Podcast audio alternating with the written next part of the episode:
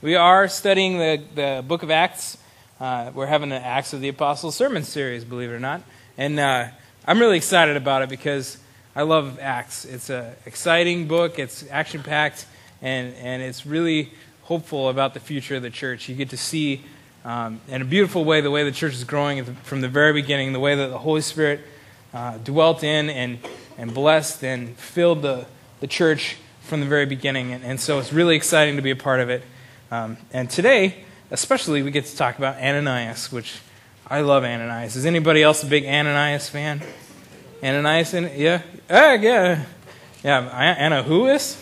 Well, well, yeah, Ananias is uh, is one of the I guess uh, lesser known characters of the Bible, but he's really important. If uh, Ananias wasn't there uh, when God called him to be, uh, the church wouldn't be here today. Honestly, um, the church um, and the Bible wouldn't be here. Uh, the Bible, uh, half of the New Testament just about is written by the Apostle Paul, and, and the Apostle Paul, in his darkest hour, was ministered to by Ananias. So um, it's really cool that we get to talk about Ananias, and, and maybe you'll leave today thinking, man, I, I really dig on Ananias now. so um, I got to be honest with you, though. Uh, even though it's turning into a beautiful day, um, even though I have a, a lot to be thankful for, uh, I have a heavy heart today. Um, can, I, can I speak my heart to you? Can I be vulnerable and just say, um, yeah, I just feel the weight of the world uh, today. Uh, and um, I, I, uh, I, I, really have had a heavy heart, and, and I, appreciate uh, if we just start with prayer. Um, Gracious God, I pray that uh, you would be with me as I speak.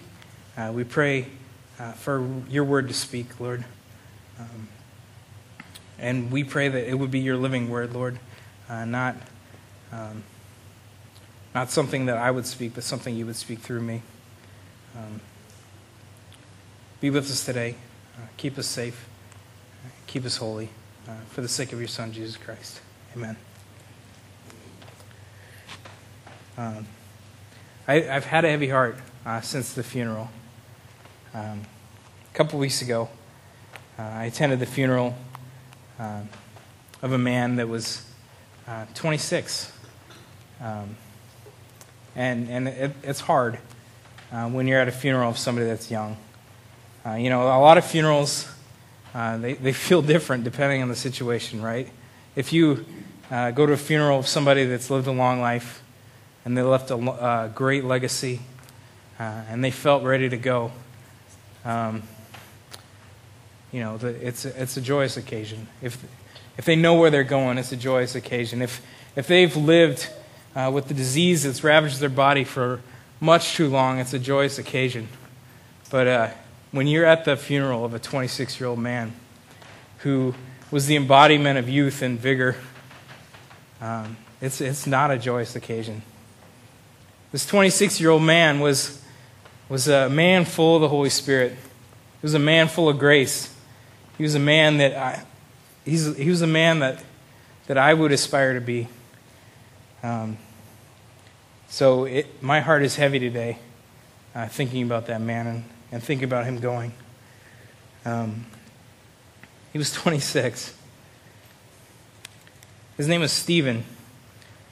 Um, and this man um, not only passed away, this man was murdered.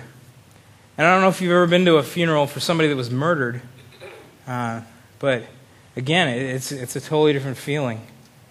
Uh, the grief is so much more raw.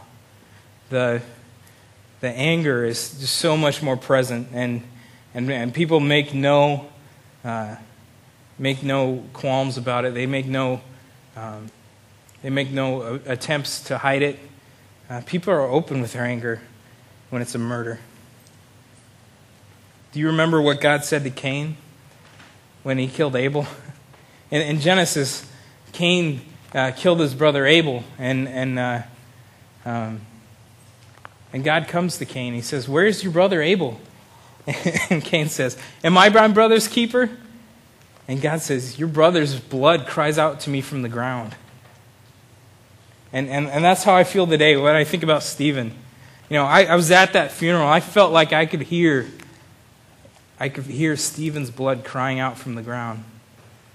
And, and, I, and when it's quiet, when I'm alone, and when I think about it, I, I feel like I can, I can, I can hear his blood crying from the ground now too. And, and I don't know if that's, um, you know, I don't know if that's um, okay, but I, I feel angry sometimes.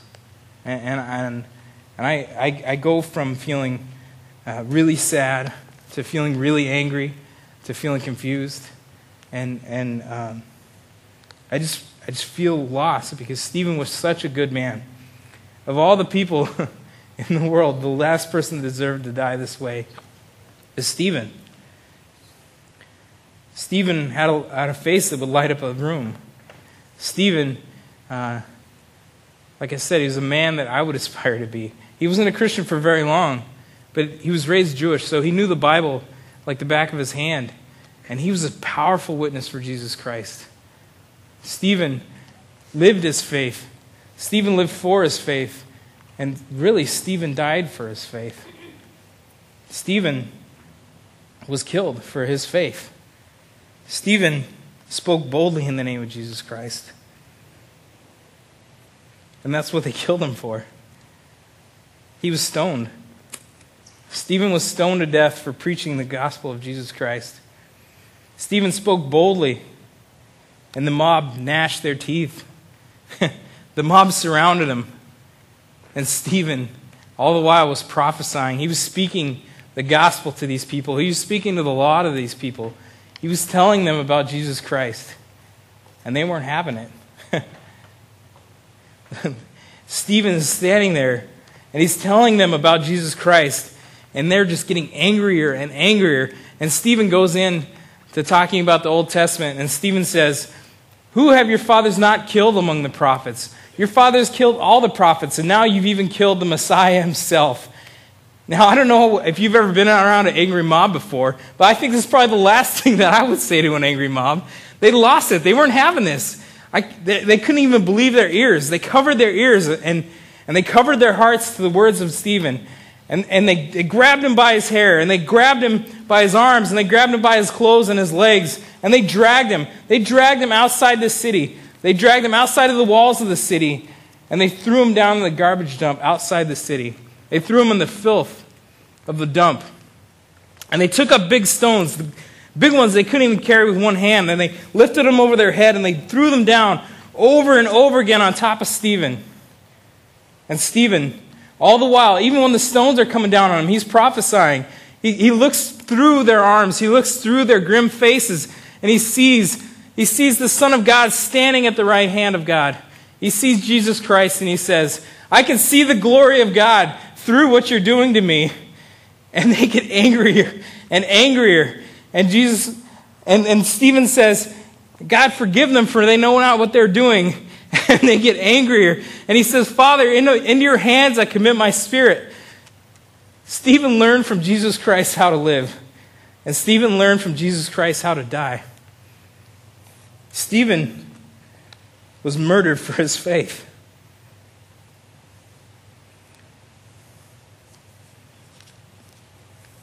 Stephen was the first Christian to die for his faith.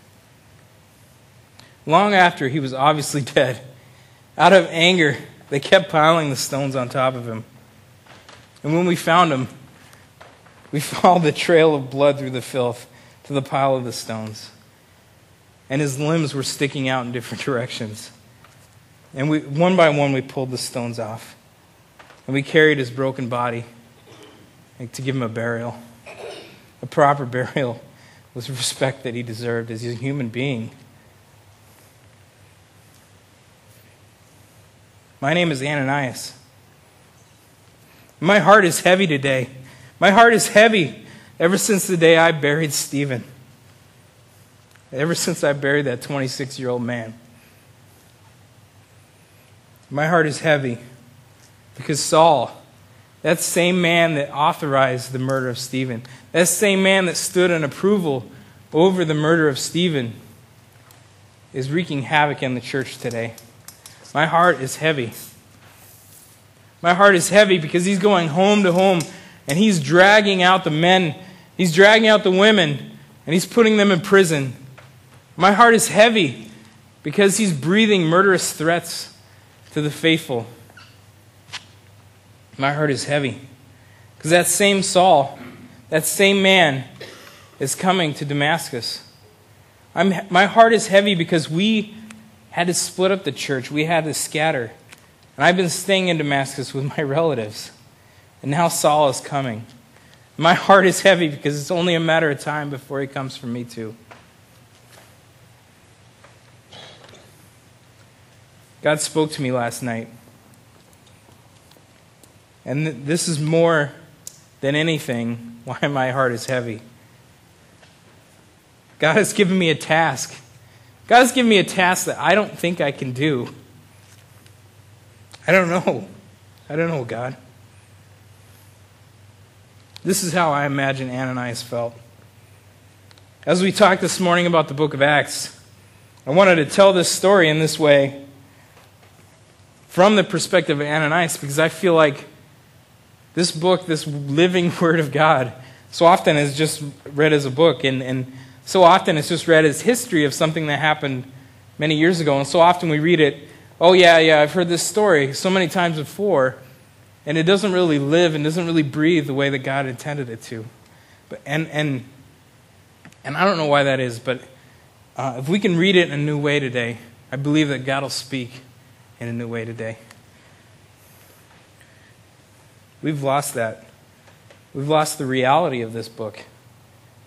Hopefully, we can hear the reality of what Ananias lived through. Hopefully, we can see the people in the Bible as people. In our story today, Ananias is called the, by God to go and minister to Saul. He's called by God to go to this murderer. He's called by God to go to this man who's, for all he knows, still breathing murderous threats, as the Bible puts it, for the, for the people of God.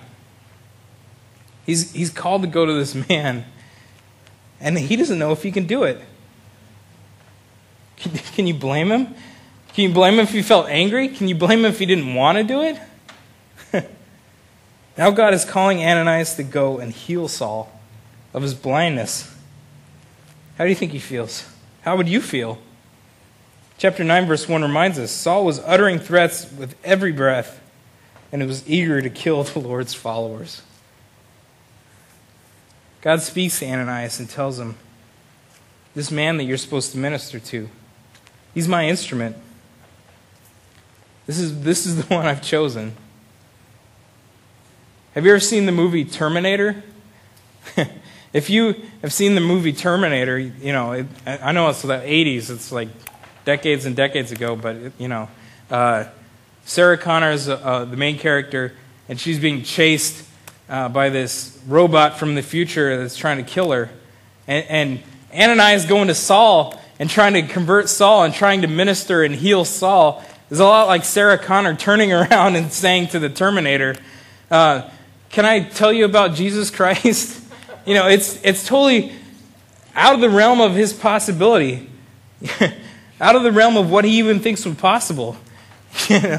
Go and minister to Saul. What do you think Ananias says? What, does it say in Scripture? He says, "Well, I've heard about what Saul has done and who he, you know what he's d- done to the church, but I think in history it probably was something a little bit more like this."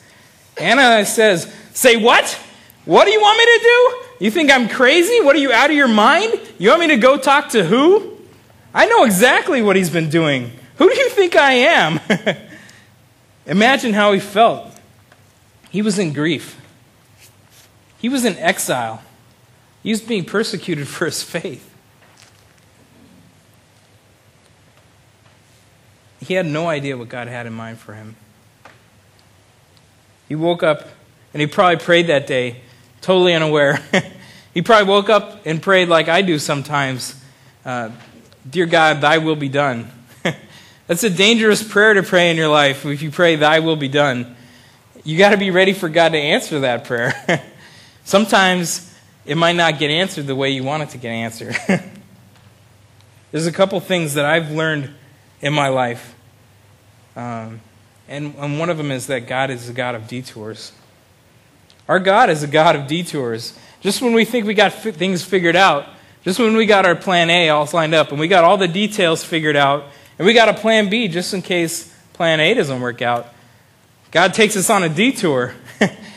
our God is a God of detours.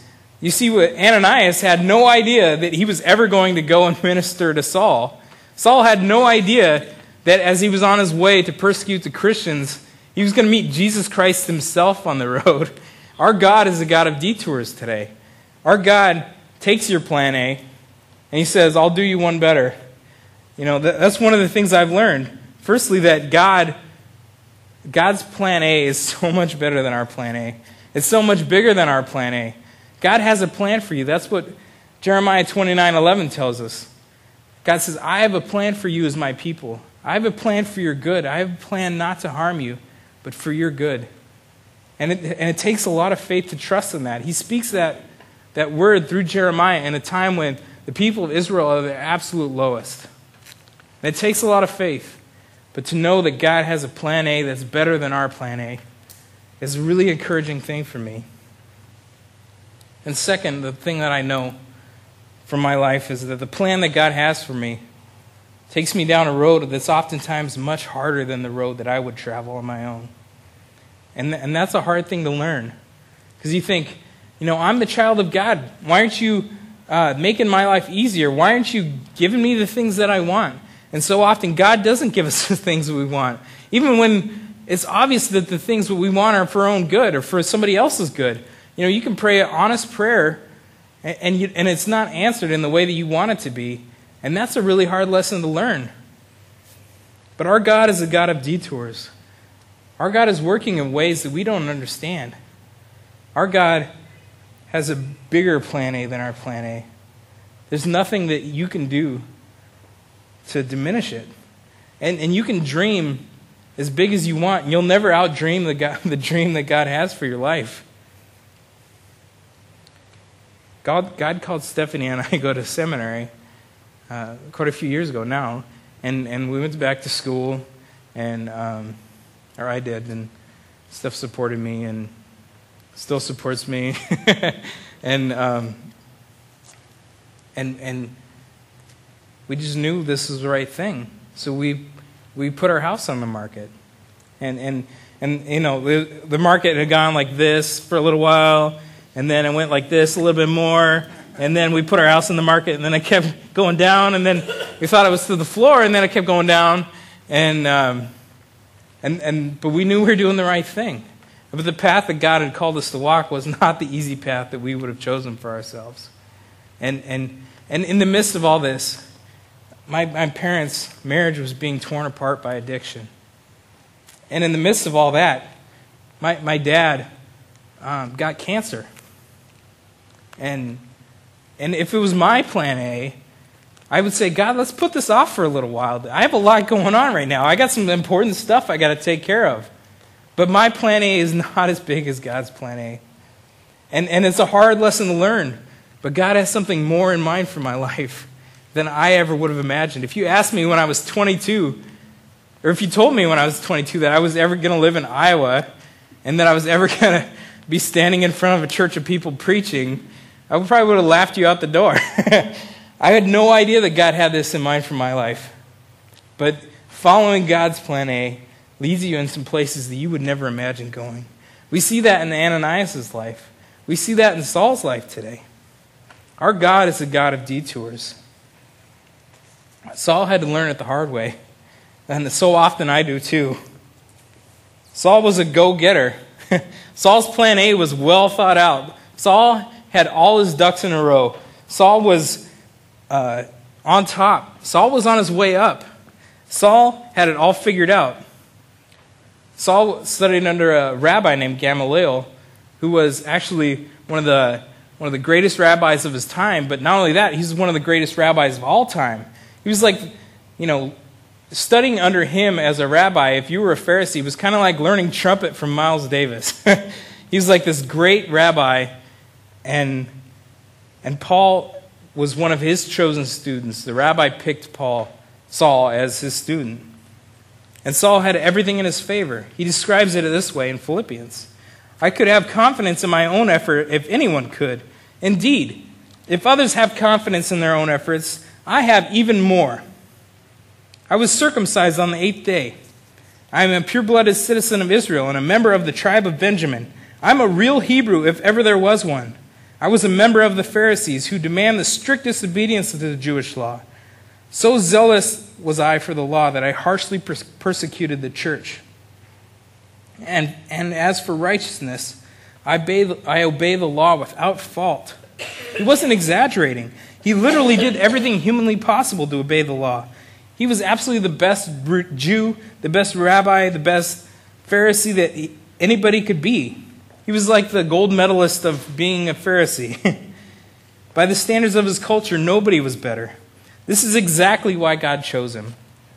Not because God needed somebody that was like that, who had the skill set, who had those that drive, but God needed somebody that had all that so that he could have them let it go. And, and that's, that's where you see Saul. Much like myself, Saul had no idea what God had in mind for him. Saul met Jesus on the road that day.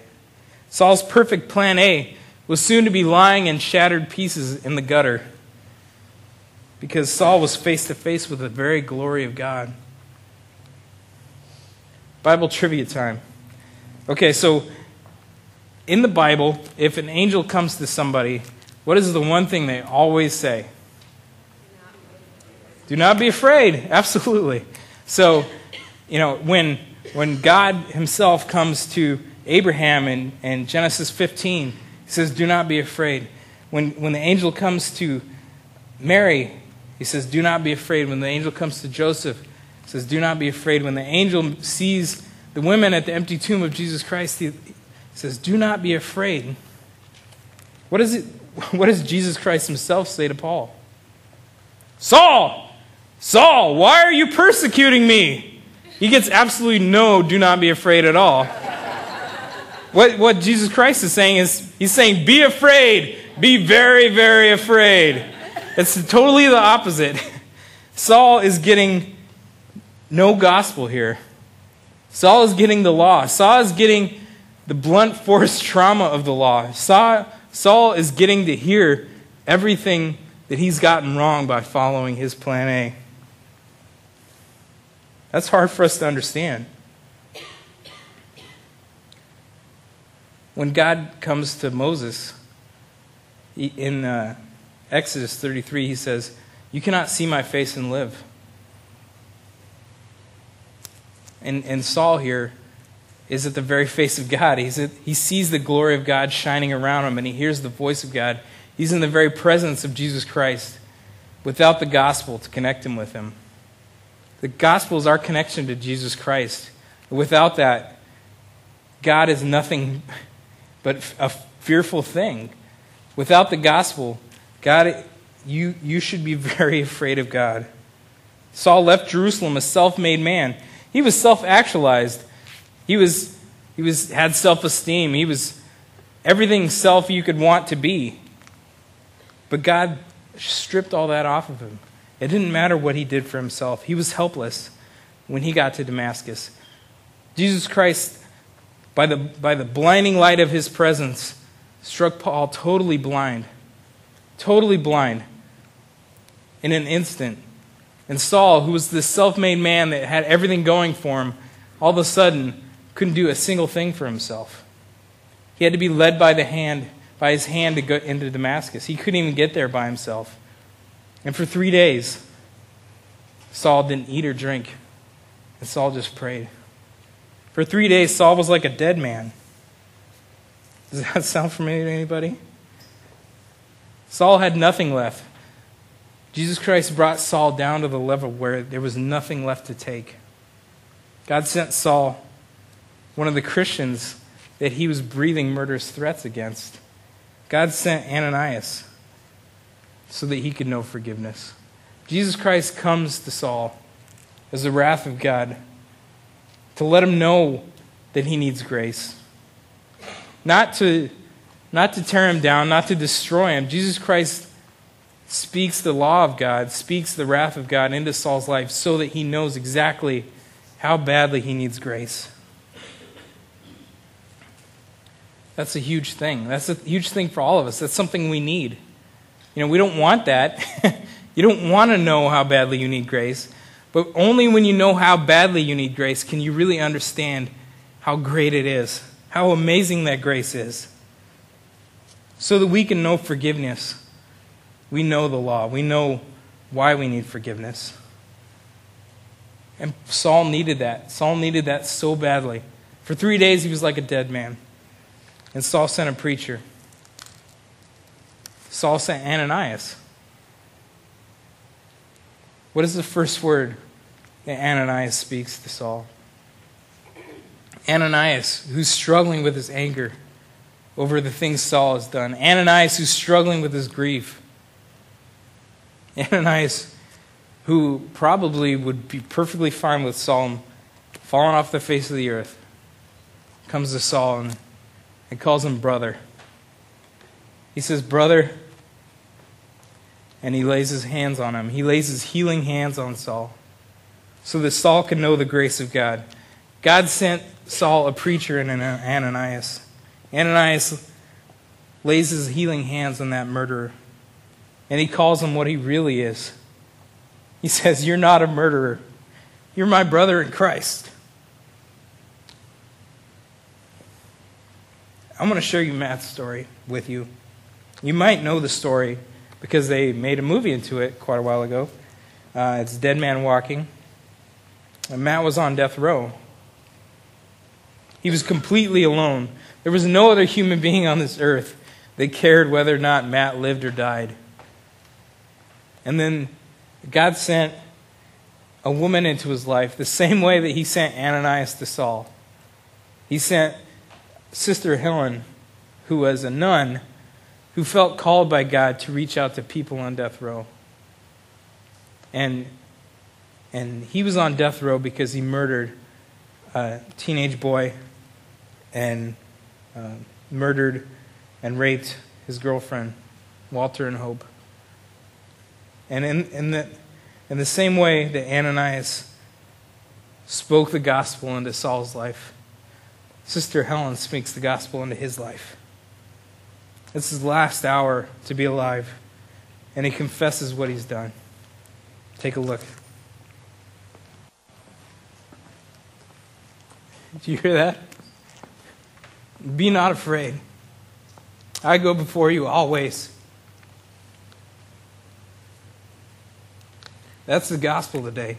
That's the gospel that Ananias spoke to, to Saul. That's the gospel that Sister Helen spoke to Matt. That's the gospel that God's speaking you to, to you today. Be not afraid. There's nothing that you need to fear. There's, there's a depth of sorrow that only God can touch, she says. But there is not a depth of sorrow that God cannot touch. There's nothing that can separate you from the love of God, is what Romans says. There's absolutely nothing. There's not height, nor depth, nor angels, nor demons, nor the, the powers of this world or the powers of the next world. There's absolutely nothing that can separate you from the love of God today. Hear that gospel word. There's absolutely no condemnation for those who are in Jesus Christ. That's the gospel today. Be not afraid. There's absolutely nothing that can hold you back. There's absolutely nothing. It's not the disease that's ravaging your body right now. It's not the addiction that can't, you can't let go of right now. It's not the sin you can't stop doing right now. It's not any of these things. There's nothing that can hold you back from the grace of Jesus Christ. There's nothing. There's no sorrow that the depth of God cannot touch. There's absolutely nothing to hold you back from this table. There's absolutely nothing to keep you from putting your name on that wall. We're, we built this wall on the foundation of Jesus Christ. We are the church. We are the body of Christ. You are the new creation in Christ. You are all these things. The thing is that we find our identity in so many other things. We find our identity in what the world says about us. We find our identity in how many girls like us or how many guys like us. We find our identity in our jobs. We find our identity in in our, our self worth or how much we volunteer or how good of Christians we are. Our identity isn't in any of those things. Our identity is in you are a child of God. If you haven't heard somebody say that to you, you are a son of God today. You are a daughter of God today. There's nothing that anybody can do to take that away from you. You are a child of God. There's absolutely nothing that can separate you from the love of Jesus Christ. There's absolutely nothing that can take you away from this table. There's absolutely nothing that can keep you from being a part of this church. That's the gospel today. Be not afraid. Be not afraid. We don't have a God that, that comes to us with platitudes or a God that comes to us with nice thoughts. We don't have a God that tells us to do a little bit better next time. We have a God that takes the very death in our lives. We have a God that takes the very things that are killing us and resurrects them to life. We have a God that takes ashes and makes beauty. We have a God that takes dust and makes beautiful things. We have a God that is undoing every horrible thing that any person has ever done in this world. We have a God that's at work. We have a God that's present here with us today. We have a God that has done everything that needs to be done. We have a God that said from his cross, It is finished. The work that is, needs to be done is already done. There is absolutely nothing that you can do to undo your forgiveness. You are forgiven today. There's nothing that you have done in the past that can separate you from God. There's nothing you are doing right now that can separate you from God. There's absolutely nothing in your future that can ever separate you from God. You are a child of God. You are adopted in, in as sons and daughters. You are grafted into the vine. You are the people of God. You are the church. You are the body of Christ. You are welcome to this table, and there's nothing anybody can do to keep you away from this table today. Hear the gospel and be not afraid. Be not afraid anymore. Don't be afraid to be who you are. This is all about learning to be who you really are.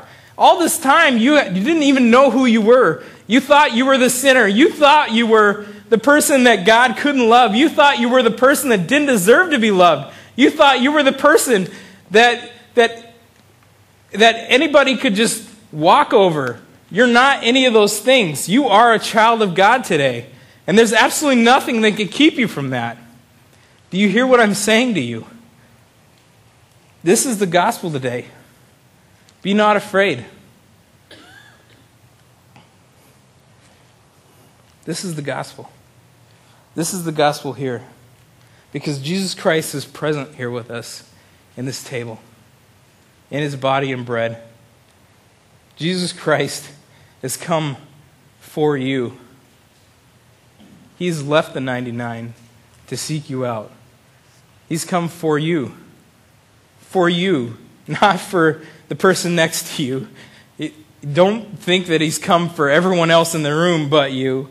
Jesus Christ has come for you. Let's pray. Gracious God, I pray that we would have ears to hear, as Saul did. Our lives are broken, Lord. Our lives are an absolute mess. That's the way that you would have it. Because you are made perfect. Your strength is made absolutely perfect in our weakness. So we thank you today for our weakness because your grace comes to us totally apart from anything that we could do. And by our weakness, we know how bad we need it. So we come to you today in gratitude. We come to you today with absolute joy for the work, the work that you've done on the cross, for everything that you've finished. We come to you knowing that in confessing our sins, those sins don't belong to us anymore. We come to you knowing that as you look upon us, you see your Son, Jesus Christ. You don't see the sinner anymore. You don't see the murderer anymore in Saul. You don't see the murderer and the rapist in Matt anymore. You don't see the sinner in me. You don't see any sinners in this room today, Lord. You look at all of us and you see the work of Jesus Christ. Amen.